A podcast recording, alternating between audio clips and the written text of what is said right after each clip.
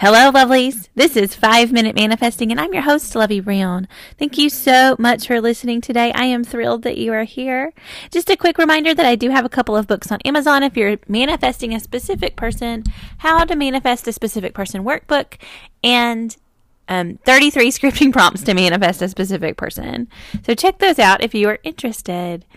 So I'm so happy that you're here today because today we're going to talk a specific um, aspect of getting an um, of manifesting a specific person. That's if if this specific person is your ex. So how to get an ex back. And so I just want to talk about a few things um, of how you can do this. So a lot of people come into the realm of manifesting a specific person specifically because they want an ex back. Now your specific person doesn't have to be an ex. It can be a crush or it can be someone that you know that you want to have a relationship with. But a lot of us, myself included, wanted to manifest an ex back into our life. And that's how we find um, manifesting sometimes. Now, I was a little bit familiar with manifesting before, and I thought, could I apply this to getting my ex back? And a lot of people at the time I started trying to find information on that were saying no, that you couldn't. And so the first hurdle that you have to get over when manifesting back an ex is believing, yes, I can manifest back an ex. I can manifest anything I want. I am the creator of my reality and my thoughts create. So that's the first hurdle. So if you believe that, you believe, yes, you can manifest an ex back. It's possible. You know, it doesn't mean that you will do it, but it, it's possible that you could do it. And you also, um, think that um, you can manifest an ex back, you can do it. You've got this. And manifesting works in that way. So, the next thing you want to do is really think about what you're thinking about your ex. A lot of us, again, myself included, spend a lot of time thinking about the things that your ex said or your specific person said that were really hurtful. Maybe you had a really dramatic breakup, and whether you broke up with them or they broke up with you, it doesn't really matter, right?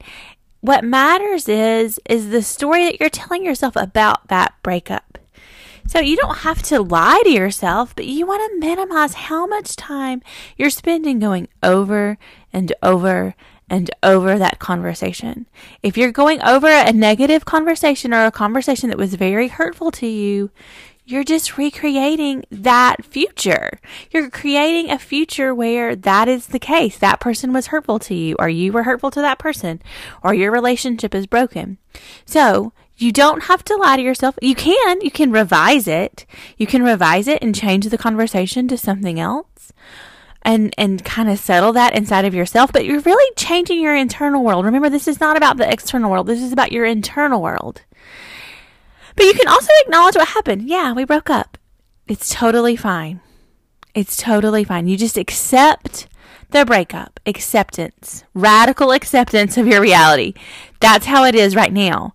That doesn't mean it's always going to be that way, though. I can manifest my ex back.